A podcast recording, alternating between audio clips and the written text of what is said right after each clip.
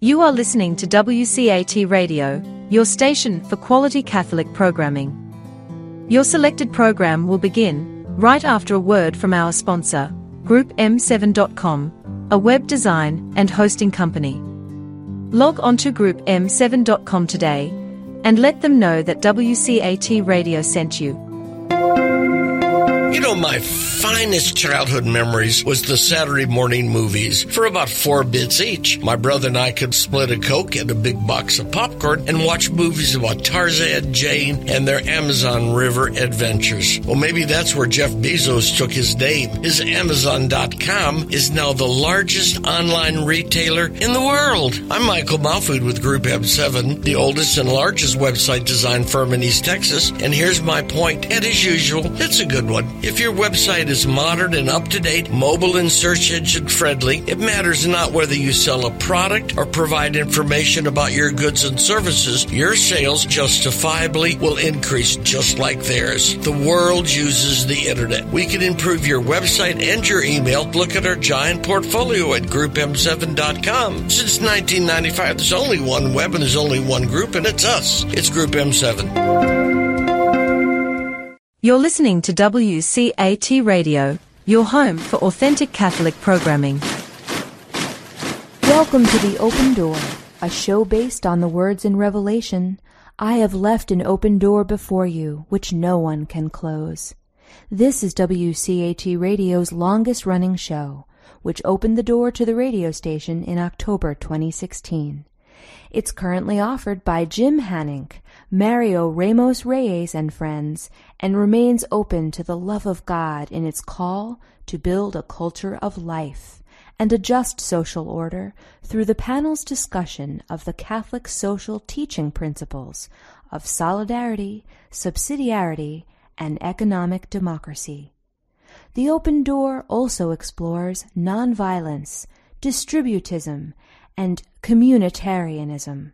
So join us at the open door, where you too can be part of the conversation. Welcome to the open door. Jim Hanink here with fellow panelists Mario Ramos Reyes and Christopher Zender. Today, we explore the multifaceted legacy of Asian Americans in recent months, as we know, they've increasingly become the targets of hate crimes. I have a couple of statistics from a, a think tank, courtesy of yesterday morning's paper. Uh, across the country, in the last quarter, there's been a 164% increase in anti Asian hate crimes. Uh, New York, the worst at 223%, 140% in San Francisco, and 80% in Los Angeles. So it's very sobering. Uh, a range of other issues also come to mind. These are more background issues. Uh, Asian Americans in international study programs, as well as Asian nationals, in study programs here. Charges of intellectual espionage and the influence of the Chinese Communist Party. Our special and welcome guest and my own very old good friend is the distinguished logician, Professor Gary Mar of State University of New York at Stony Brook we begin in prayer. Come, Holy Spirit, fill the hearts of your faithful and enkindle in them the fire of your love. Send forth your Spirit, and they shall be created, and you shall renew the face of the earth. O God, who has taught the hearts of the faithful by the light of the Holy Spirit, grant that by the gift of the same Spirit, we may be always truly wise and ever rejoice in his consolation. Through Christ our Lord. Amen. Professor Mar, Gary, if, if we might, uh, could you tell us a, a, bit about your background You are from California, are you not? yes. Yes, I am. I was born in Richmond, California, and I was a colleague of Jim at Loyola Marymount while I was finishing my PhD at UCLA. Uh, there I met uh, wonderful people like uh, Ronda Chervin and Bob Hurd, and, and especially Jim, who affected the way I wanted to be an academic. I um, ended up at Stony Brook, but I uh, remember fondly those days at Loyola Marymount. Um, I, let's see, uh, what was the question again, Jim? Well, anything more about the background, just to give us a little okay. context. Well, I, I, grew up in Sacramento. Um, my uh, I, I, learned a lot about. Well, uh, let's see. Um, I think first of all that the what's going on now is because of a lack of Asian American history in the public mind, and because Asians are missing from that history, they often uh, feel as if they're they're eliminable. They're not really part of the American story and part of what I I you know had growing up is I didn't know that history, and I had to discover it uh, just you know like a decade or two ago uh, when I um, decided I needed to teach Asian American history. I had uh, approached a donor, Charles Wang, um, after he had come back from China and after I'd just come back from China with the uh, Society of Christian Philosophers, and I felt that there was a need to know this history uh, two Asian American girls at a local high school had committed suicide on the Long Island Railroad, Ellen Liu and Millie Subooti. And they had met in the gifted and talented program in third grade. And my oldest daughter was just about to go into that program. And I thought, you know, that it couldn't be just an accident that these two Asian American girls had made this suicide pact. And I wanted the university to be a place where these issues can be talked about and discussed. And so um, that's how I got involved. I approached a donor, Charles Wang, to, to, to just modify a hallway. It was just this hallway that wasn't being used. I asked my dad, um, who was a World War II veteran, uh, you know, to draw the plans for that. And he drew it. I submitted it to Charles, and uh, he decided to donate the money for the hallway, but also $25 million to build an Asian American center on my campus. And at the time, it was the largest donation in the history of public education in New York. And so there was no education. So I said, well, I have to learn this. I have to start uh, teaching myself. And I advocated for it to be uh, recognized to the American Philosophical Association, and uh, that was successful. Um, and so I just ended up teaching it for a decade or two and learning it and teaching my students about that history. Okay, Mario, you want to take us forward? We got a good context already. Yes, um, it's very interesting. Um, I'm curious about what you said that the history of Asian American is missing. There is no narrative, or it seems mm-hmm. there is no narrative that can explain where uh, your people are coming from. To what um, factor you attribute that um, that situation? Well, it's it's due to several things. It's the the stereotype of Asians as always being foreigners. No matter how long you've been here, I'm third generation. You're still not considered truly American, and uh, there's also the uh, perception because of the way the history is taught that Asian Americans are silent, resigned victims. If you look at the pictures in history books, the most famous ones are either the Transcontinental Railroad meeting, and it says, not an Asian faces to be seen, even though Chinese were 90% of the workforce coming from California. But the famous photo is just saying they're absent.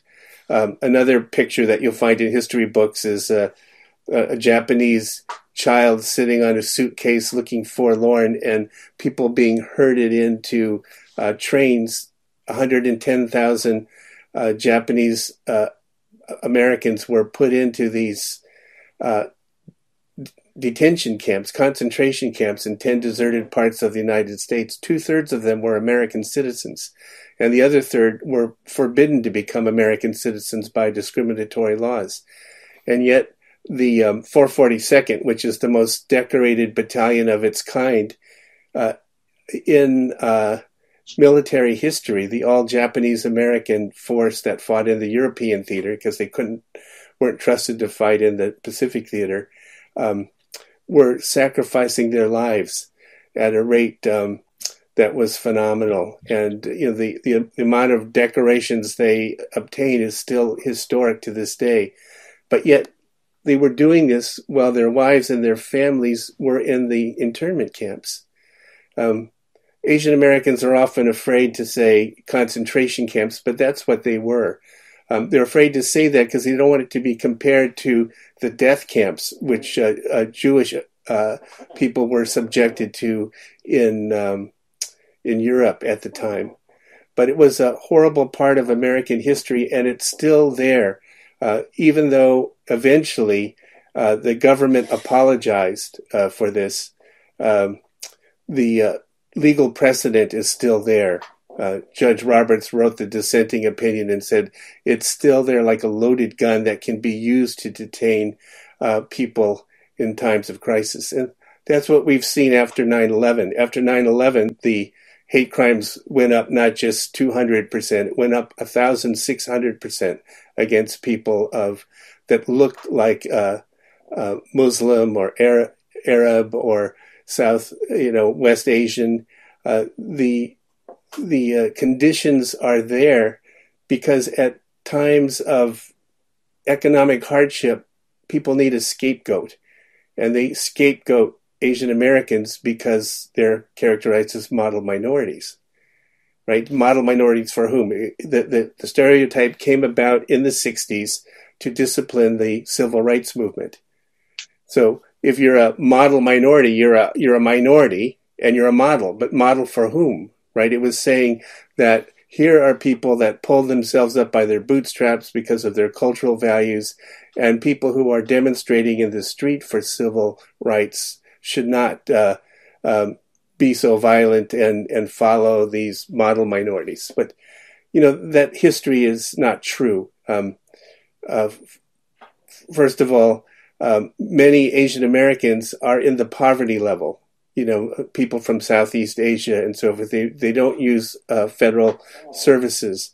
Uh, also, uh, being stuck as a model minority means that you get violence from not only whites, the dominant group, but also from minorities who resent being held up uh, to a model.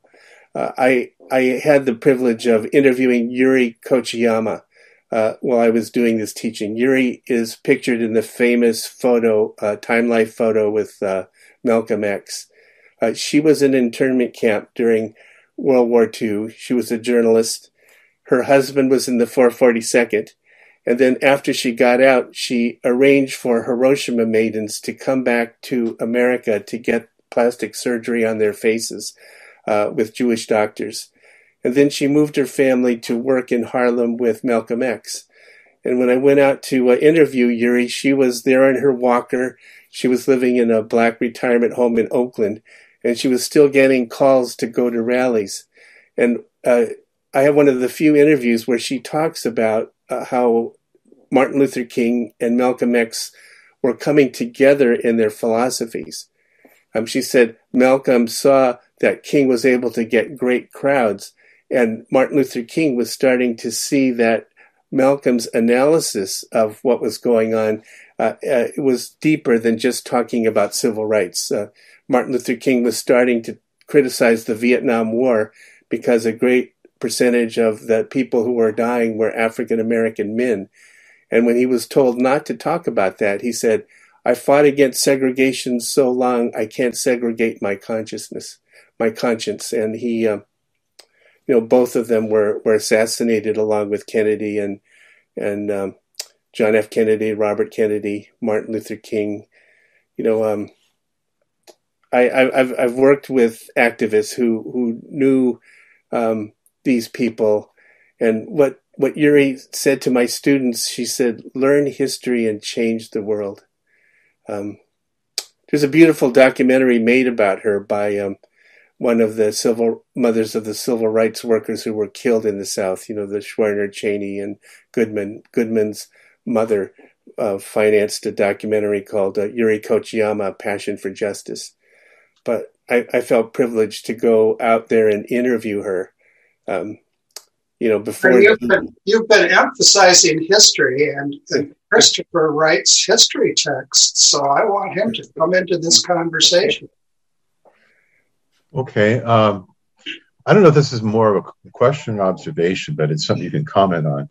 Something you said we were talking about earlier about how that we, in a sense that Amer- people don't seem to understand the, the whole idea of the model model minority.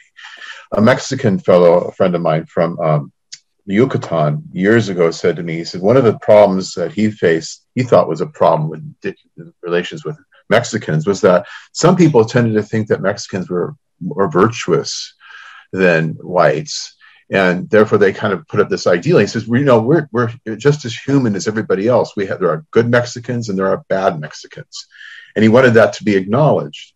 Um, two, I was thinking, my my wife's mother is from the Philippines, and um, when I first started dating my wife, we would we would go out in different places. And she was able, I, uh, for me, coming from my middle, middle, middle Western family background, um, the, or people from the Asians pretty much looked the same. But my wife was pointing out the difference. She said, no, that's from that person's Chinese, that person's Japanese, that person's Indonesian, that type of thing. There's, I wonder to what extent is, is that, that lack of um, understanding of is it a lack of a full grasp of the actual humanity of people who are just different from us, both in um, the fact that they can be evil, even that, or that there, are, there really are differences amongst Asians, which are as profound as the differences that you will find, say, between Europeans. Yes, I, I agree that that uh, uh, the, you know all groups are just as human as other groups and have good and bad. But the way stereotyping works, in my opinion, is that there is a good stereotype and a bad stereotype. And people are not allowed to be in their full humanity in between. So uh, if you uh, are in a faculty meeting and you um, are supposed to be as uh, you know quiet and a model minority, but you speak up and you object to something, all of a sudden you're put into the category of the angry Asian person or the uh, the bad Asian person. And, and that's how stereotypes work for um, people of the generation my, my parents grew up. There was Charlie Chan, who was the model minority, and Fu Manchu. And you had to be one or the other. As soon as you act up, you're put in the bad category. Same thing for women. Uh, Anna May Wong played both the Dragon Lady and the Lotus Blossom, right? So one uh, stereotype is the woman who can uh, uh, you know, who, who, knows, has a lure, and is able to seduce um, men. And the the evil version was the uh, you know the version that uh, drew men into their um, into depravity, right? But the, the the the way the way it works is that you don't become human. You're not in between because we don't have the stories of of of real people we have the we have these stereotyped polar opposites, which are mechanisms of control rather than uh, ways of giving humanity to to to these stories. Um, can I show you a picture? Sure. Okay, so let me um, tell you an example of a of a of a story here that um, has been helpful uh, when I have. Um, this is uh, this is a picture of of of my dad. Uh, he was a veteran during World War II because my grandfather was the informal mayor of Modesto, California, of the Chinatown. And so my dad, when you know Pearl Harbor was bombed, he wanted to join the Air Force, and he had my grandfather, who couldn't speak or read English, um, sign the form so he could go. And at the same time, he saw his Japanese American uh, kids you know, going off to internment camps. You know, so, but this is what he was most proud of.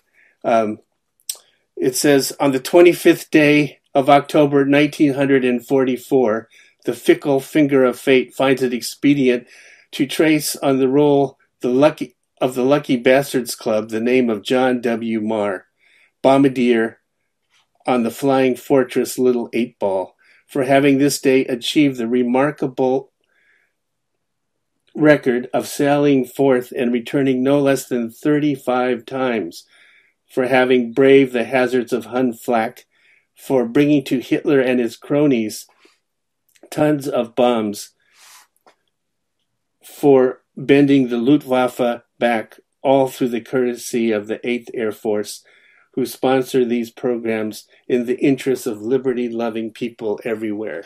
And uh, on the back, you know, are the signatures of the people on his plane. Well, you see, my my dad was um, he was uh, stationed in Big Springs, Texas, where he met my mom, who was cleaning carburetors and putting them in cars. And he went overseas, and 35 missions was 10 more than the standard tour of duty that was 25. People were dying at the rate of, you know, 25% of the planes never came back. Um, some people say Jimmy Stewart's performance in It's a Wonderful Life is so powerful because he was sent for two missions on the front lines in an airplane uh, it, like this, and uh, he's suffering PTSD. Um, but my dad flew 35 missions, and then when he came back, they got married. They started the first Chinese takeout place in in Sacramento. He used his uh, bomb, you know, his engineering skills. He took out the back seat of the delivery truck and put a pan of water over it, and the steam heated the chow mein, and and all of this uh, was they they started that, and all my mother's family, their younger brothers and sisters, came to live with them there. You see, because when my mother uh, was a, teenager. Her father was the head of a Chinese association, but uh, he was murdered. And uh, she was forced to raise her younger brothers and sisters with her older brother. So um, Joseph and she was Mary had to raise these kids because their mom was put in an institution uh, because the dominant society didn't understand that it was normal for Chinese uh, women to talk to the ghosts of their departed um, spouse uh, much like uh, Catholics would pray to saints for for guidance. And so when her mother was institutionalized, she had to raise these kids, and so that's why she was putting carburetors in. And then they all moved to Sacramento and lived there. They had southern names like um, Annabelle Lee and Olive and Willie Mae.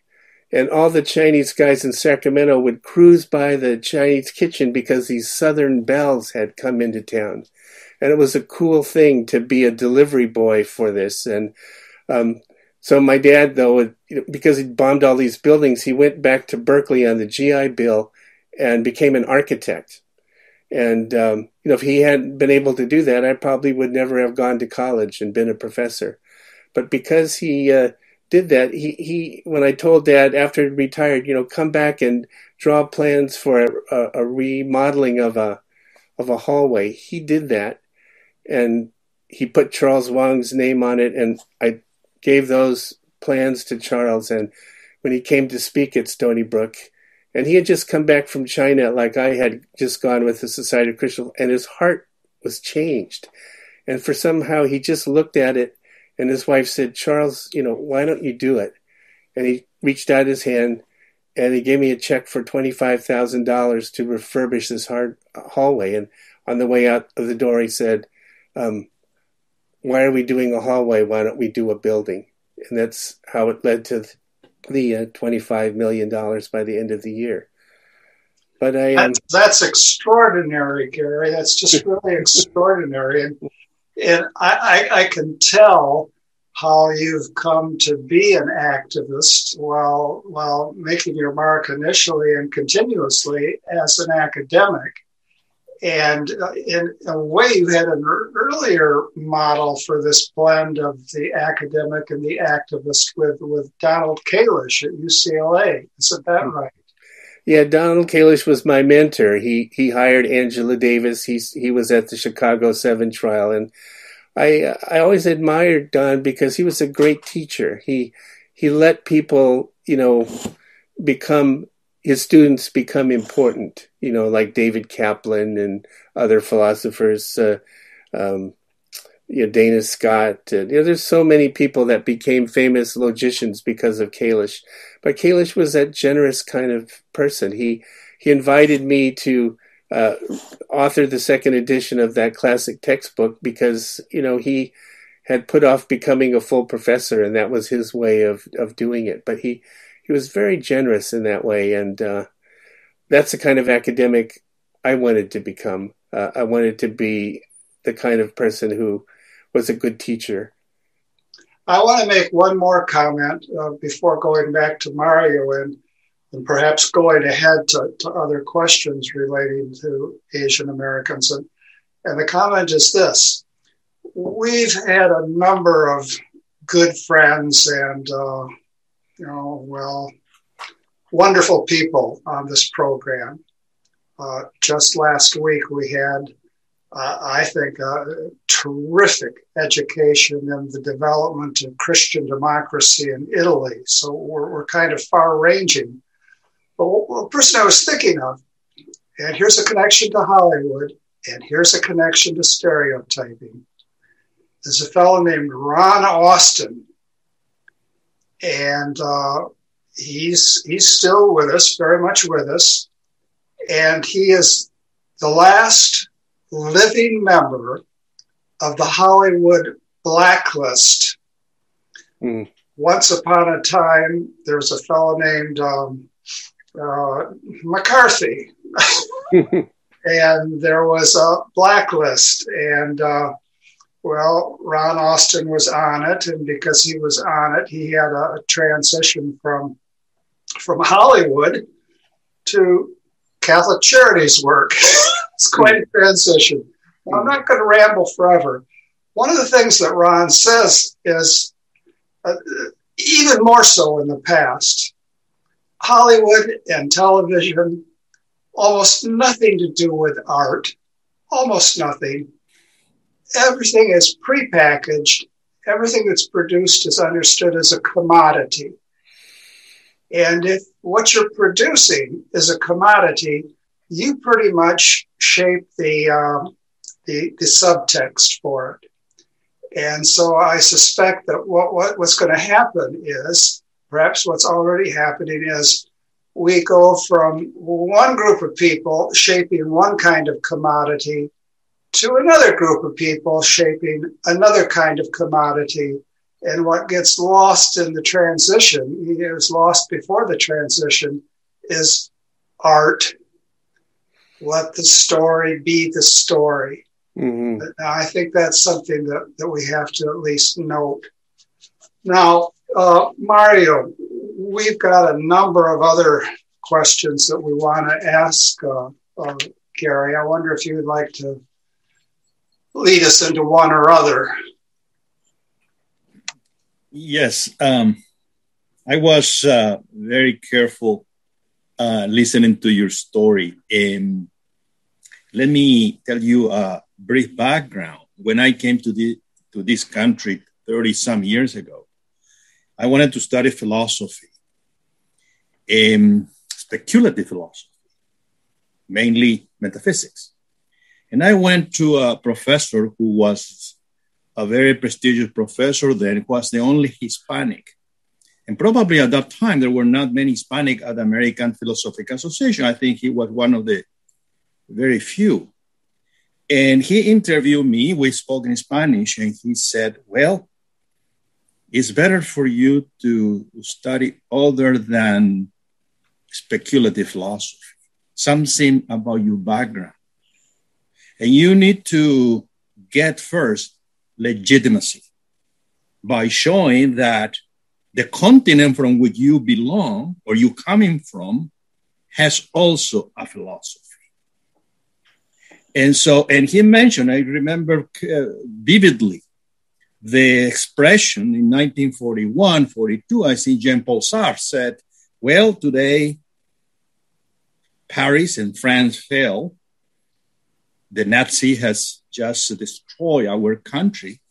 And France believed to be the center of humanity what is human. So we no longer have a awareness of what is human now because the barbarian has just destroyed our country. And he said, that professor said, that was the starting point in Latin America of many to begin thinking about their own philosophy and not co- being copied from the French and from the Europeans.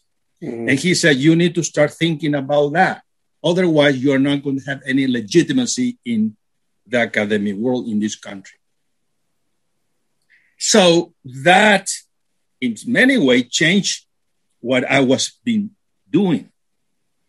Now, when I hear, that's my point, that you are a logician, which to me is something that somehow is divorced from, from history, from something which is more practical, philosophically speaking.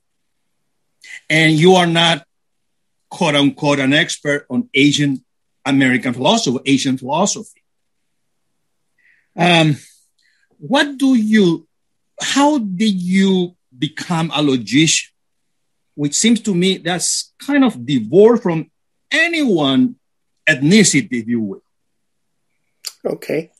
Uh, a good question. Uh, I became interested in logic and philosophy in fourth grade when I was reading Martin Gardner's columns and books, and um, that that sort of uh, was magical to me about how you could solve puzzles and paradoxes. And Martin Gardner put a great deal of philosophy into it too. And many uh, mathematicians and logicians had their start reading Martin Gardner's columns. You know, he was um, he took philosophy classes at the University of Chicago from Rudolf Carnap and wrote one of the few uh, popular accounts of Carnap's philosophy. So that I, I grew up uh, wanting that, and um, and along the way, I uh, I experienced a lot of things that didn't make sense to me as an academic, why I was being treated differently, but they made sense uh, once I started to understand Asian American history. So no, let me distinguish between Asian American studies and Asian studies. You can ask the question. Um, can you understand the civil rights movement in America or the experience of blacks in America by studying the cultures of Africa? And the answer, of course, is no. And similarly, you can't understand the Asian American experience by studying the cultures of Asia. And so there's been sort of historically a distinction between two disciplines, Asian studies and Asian American studies, which I think are coming together these days with the critique of Orientalism and Asian studies and so forth. But um, originally they had two different agendas. Asian studies came out of the Cold War uh, attempt to wanting to uh, contain Asia after 1949 and um, uh, Mao Zedong had come to power. So, like, so my dad was able to join the Air Force and so forth because China was considered to be the good guys, and the Japanese were the bad guys. Right they had these famous Time Life magazine articles and how to tell your friends from the Japs, and um, they, they, were very stereotypical. They would say that the the Japanese were hard heeled and and so forth and laugh inappropriately, but the Chinese uh, shuffle and uh, are you know are are not as you know and and um, are are more humorous and so forth. And this had nothing to do with the distinction between Chinese and Japanese. I mean, I always wondered growing up, why do people say, "Are you Chinese or Japanese?" And you'd answer the question, and they couldn't tell anyway. But why would they keep asking? Well, it was because of World War II. You know, the Japanese were the bad guys, Chinese were the good guys, and they looked the same to people, right? But in 1949, all of a sudden it flipped. Chinese were the bad guys and Japan were the good guys. And you started to have movies like Tea House of the August Moon and you know, these, um, you know, making, um, uh, you know, the Japanese or the Koreans or whatever the, you know, the good guys and the Chinese the bad guys. And then, again, you know, it keeps flipping like this, even though people can't tell the difference. So it tells you that the purpose of stereotypes is to control a group. So, you know, a lot of anti Asian hate now is because of the discourse about China, you know, Chinese spies and so forth, uh, and, and, um, you know, that uh, it's our greatest economic partner, uh, competitor. And so people treat Asians in America as what American foreign policy is to the countries of Asia. Most of the wars in the 20th century have been against Asia. It began not only with the conquest of the, the you know the Philippines, the first Vietnam, uh, the takeover of Hawaii, you know, the going around the Korean War, the Vietnam War, you know, all of these wars going around the um, Pacific Basin are an extension of the manifest destiny that the U.S. Uh, felt it was its moral imperative, right? But manifest destiny sort of going around the Pacific Rim. And even today, when we see the conflict in West Asia, it's sort of that same colonial movement. You know, American history really can't be understood outside of the fact that, you know, Columbus didn't just you know, sail out of the blue in 1492. He was looking for China. He was looking for a route to China.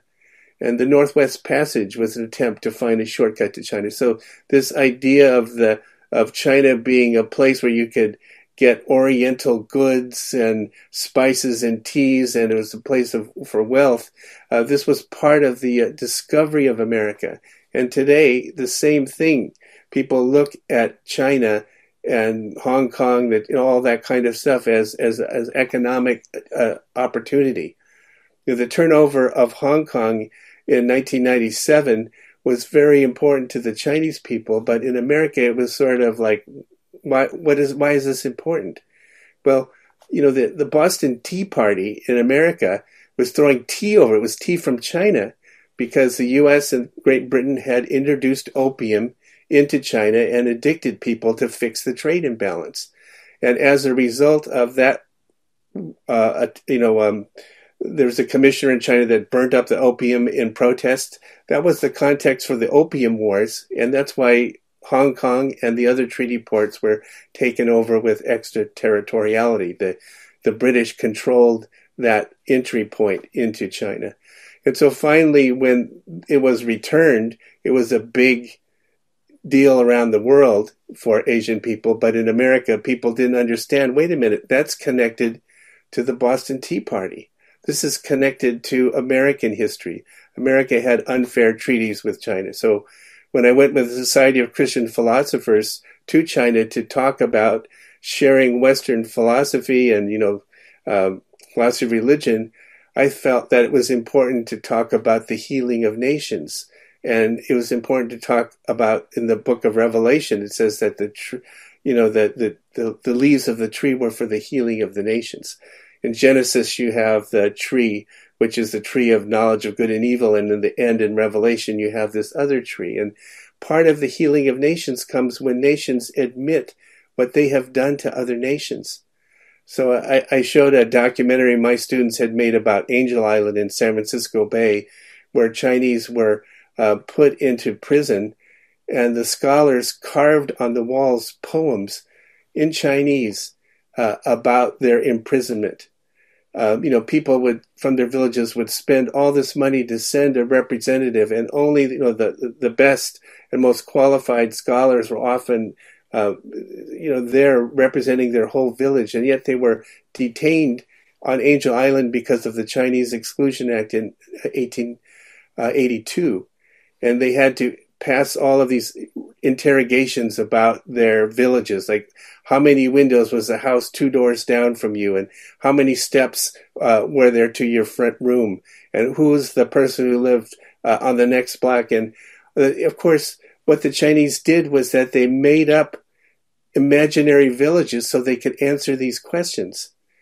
And so um, they were accused of being tricky, but in fact, these discriminatory laws lasted for about a hundred years in America. It wasn't until the 1965 Hart-Celler Immigration Act that this was turned around.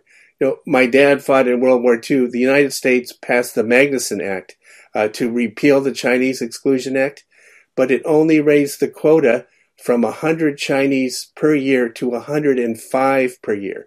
That was the repeal, adding five more Chinese from anywhere in the world compared to 65,000 from Great Britain.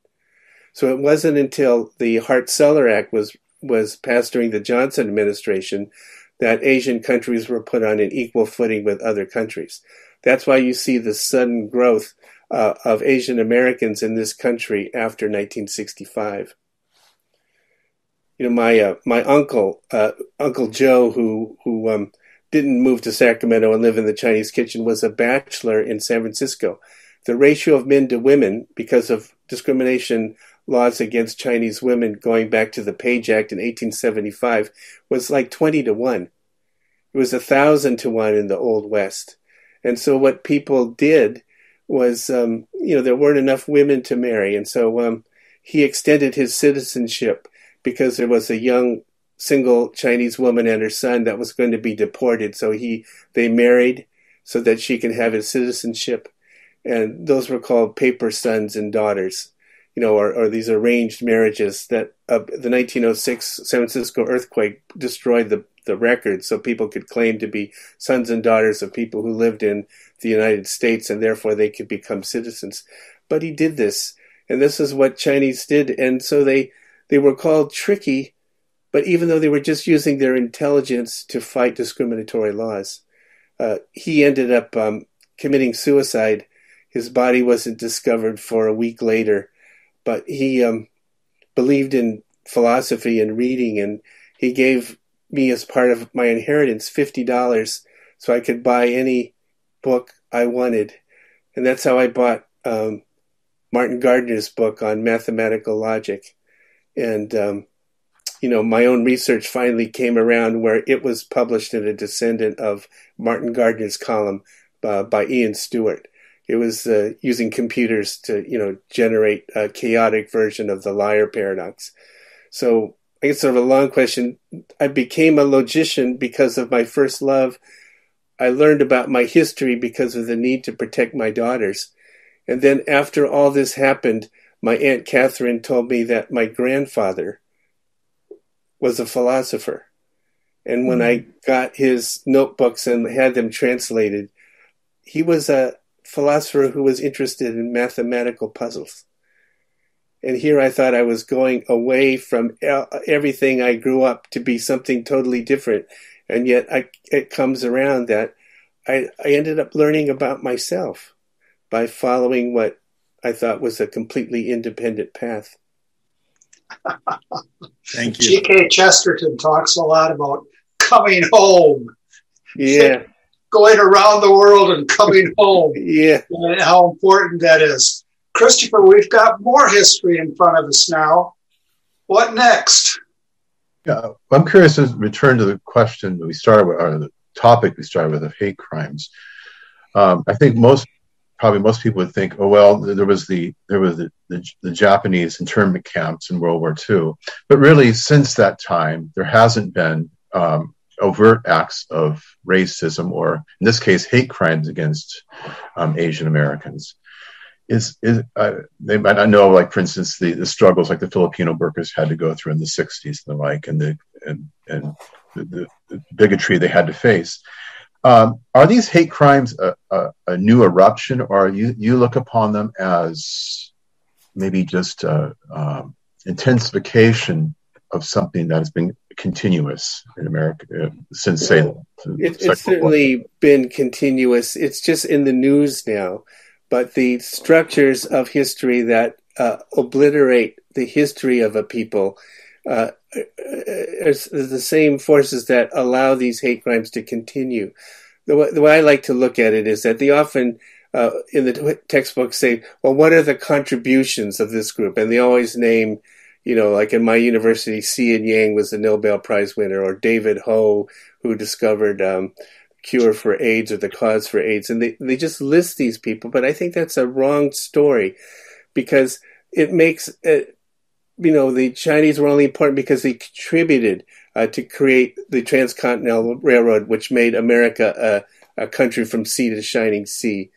But it, it's not right. Um, the, the reason is is that the way this is how I look at it. Imagine a white light and you put it through a prism, a critical prism what you see is a whole rainbow of colors. If you look back at American history through a critical prism of race and um, ethnicity and gender and so forth, you see it was always multicultural. It's not just something that was discovered recently. And instead, it it's not just your contributions to the mainstream. It's actually the struggles of ordinary people uh, that created that history, not just the people that are acknowledged. Uh, for example, the Queue ordinance in San Francisco was uh, the the Chinese were they were cutting off their queues and they sued the um, the um, uh, they sued the uh, person who was enacting this law, and they pooled all their money together to fight it legally. And the case went all the way to the Supreme Court, where it was heard by Justice Fields, was a famous um, um, uh, justice, and what he ruled was that uh, it was illegal for this Queue ordinance to be put in effect because it was targeting a group of people in a discriminatory way.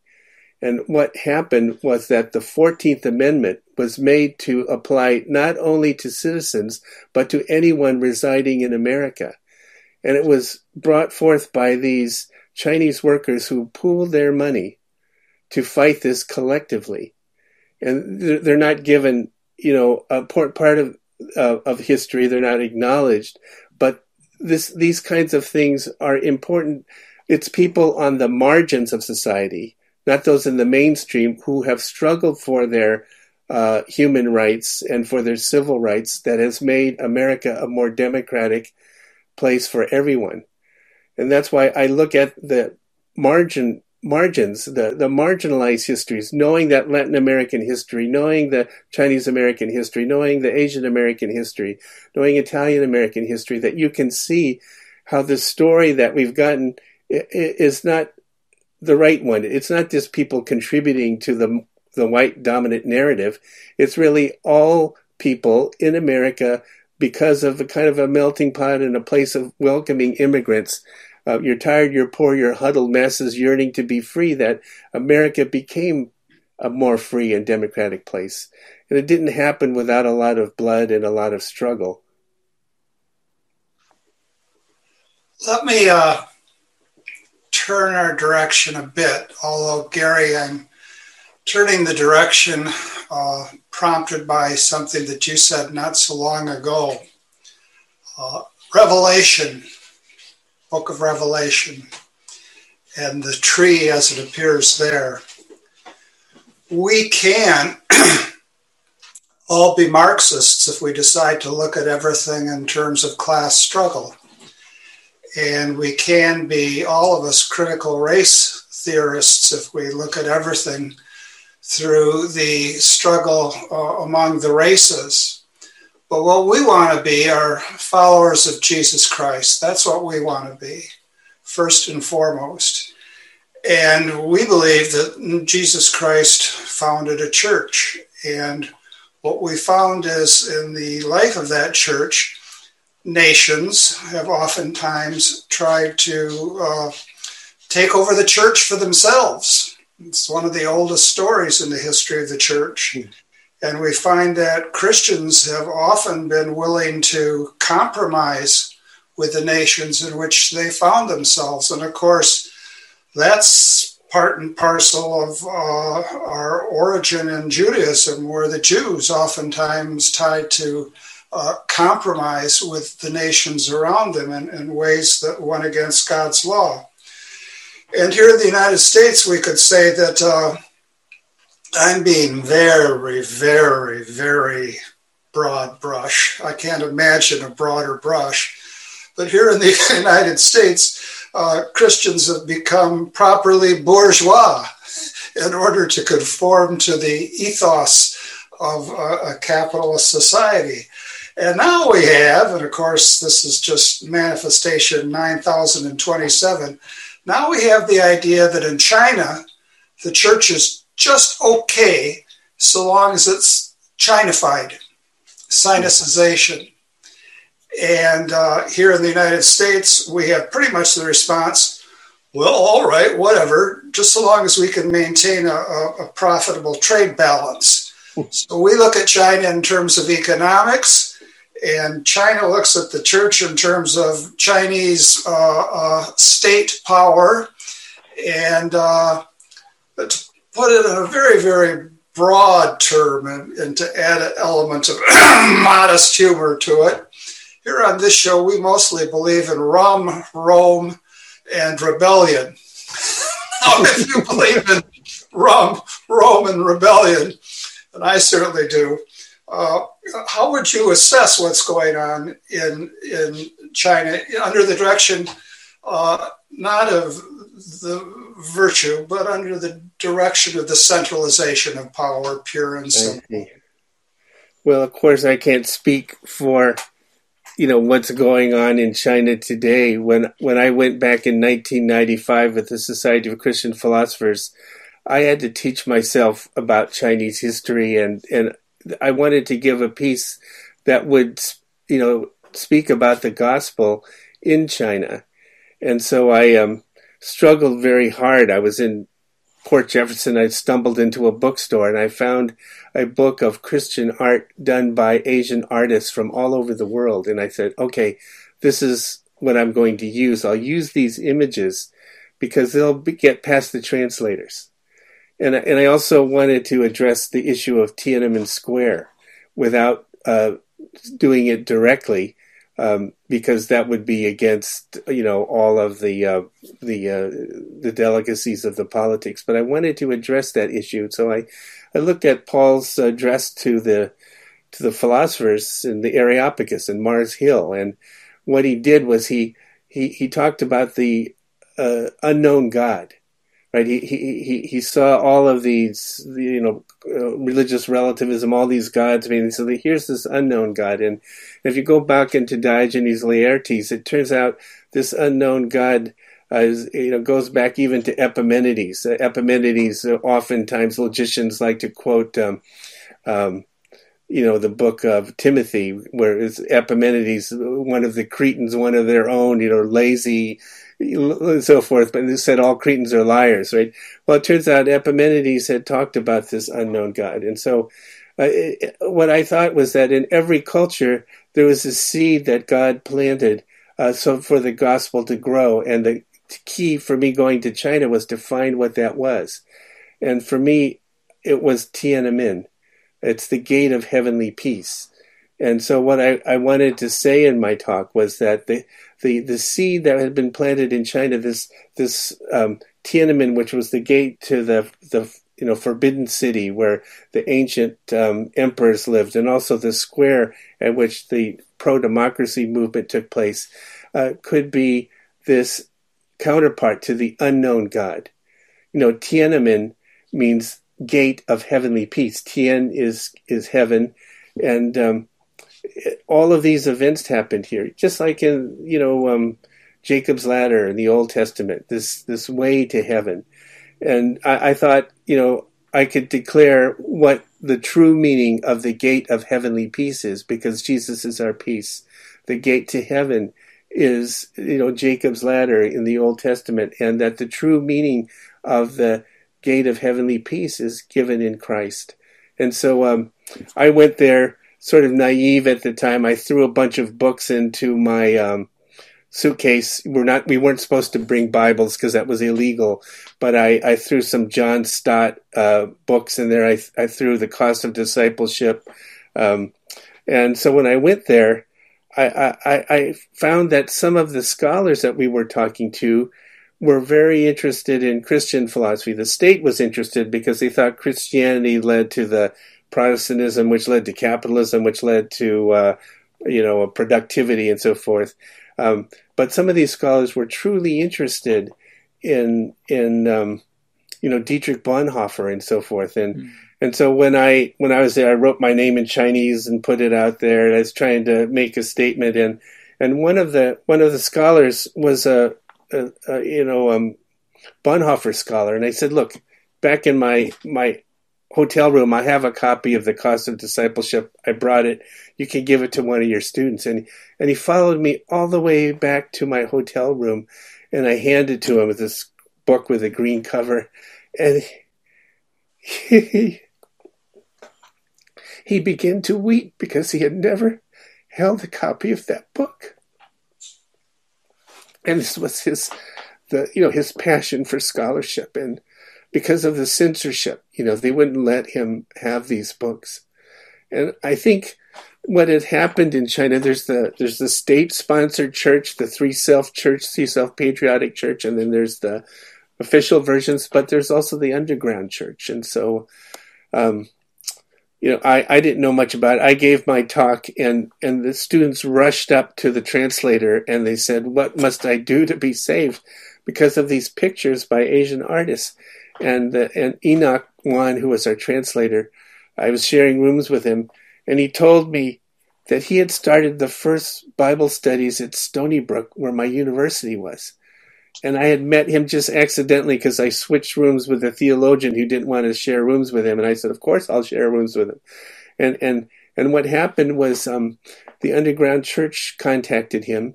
He had been trying to reach them for twelve years, and we went on this, you know, from place to place, and finally we met with some people in the underground church, and and I asked, you know, I I, opened up their their hymnal, right? And one of the things is one of my daughters, after my wife lost her first child, um, I, I, there was a man named John Wimber who prayed for my daughter to be born. And when I opened that thing up, the songs they had, there was John Wimber's Spirit song, and um, so you know I gave them all my equipment that I had smuggled in so I could show the slides and all this sort of thing. And I said, "What can I, you know, what can I do for you?" You know, and they said, um, "You know, just pray for us." And I said, "Will you will you pray for America because I feel that your faith is so much stronger."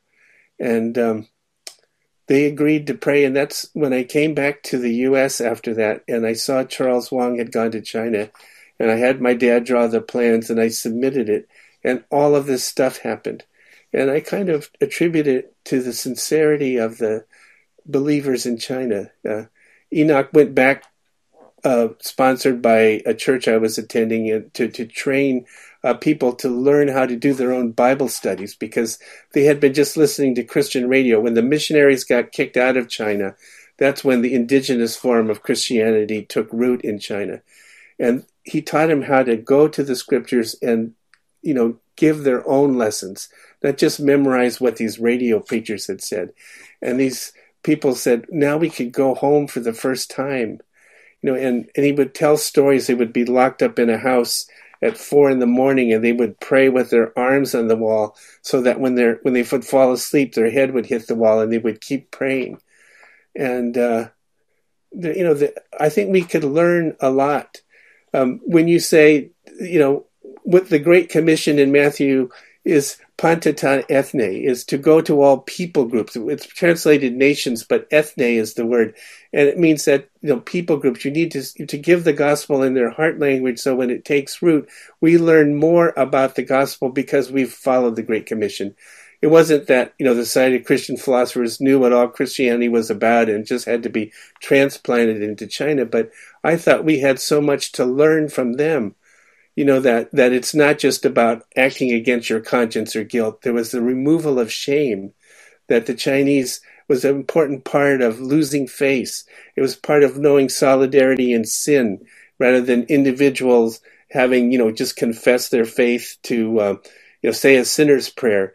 But the, the, the community as a whole um, you know suffering in sin because of, of, of, of what their forefathers had done and learning to be healed in groups.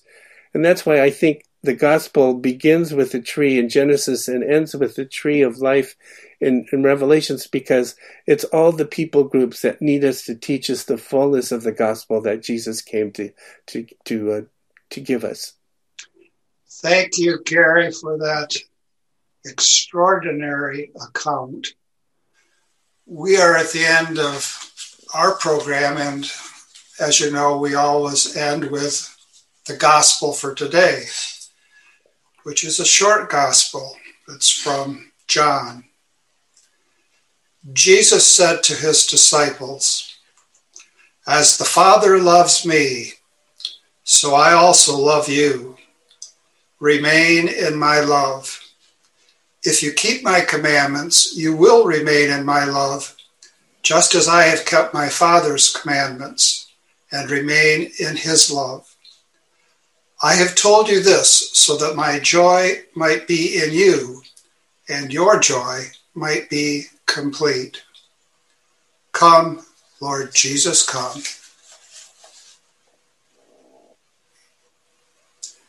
Thank Thanks so much, Gary. Thanks for joining us. Thank you. Well, thank you, Jim. It's been great to connect with you after all these years. Well, what's it been? Four or five? My first article published with you. I thought I thought I thought getting old would take longer. Well, let it take a little longer for all of us. All right. Godspeed. Thank you. Take care. Take care, Bye-bye. Gary. Thank you. Hello, God's beloved. I'm Annabelle Moseley, author, professor of theology, and host of Then Sings My Soul and Destination Sainthood on WCAT Radio. I invite you to listen in and find inspiration along this sacred journey we're traveling together to make our lives a masterpiece and, with God's grace, become saints. Join me, Annabelle Moseley, for Then Sings My Soul and Destination Sainthood on WCAT Radio. God bless you. Remember, you're never alone. God is always with you.